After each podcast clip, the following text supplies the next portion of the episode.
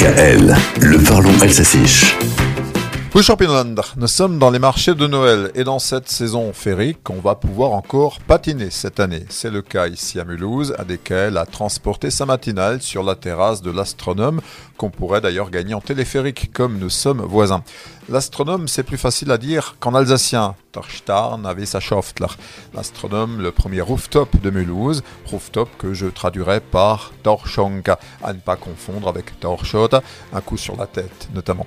Toujours au top de l'initiative, la maison a installé une patinoire sur le toit du M, l'immeuble de l'ex-Monoprix. Glissons donc vers le patinage en alsacien. Une patinoire d'abord à Schlettchuapon. Les patins à glace maintenant. Schlettchua, le patinage. Schlettchua-Läufer ou Sisläufer. Le patinage artistique. Der Iskunstläuf, le patinage de vitesse. Der Is-Schnellläuf, le patinage en duo. Der Borläuf et nous saluons à notre tour Philippe Candeloro, célèbre patineur artistique, Is Kunstläufer. Avec la patinoire de l'astronome, on ne reste pas de glace, vous le voyez, mais cette fin d'année, vous pourrez également patiner à Colmar, Cernay, Guebwiller, Célestat, Altkirch, etc.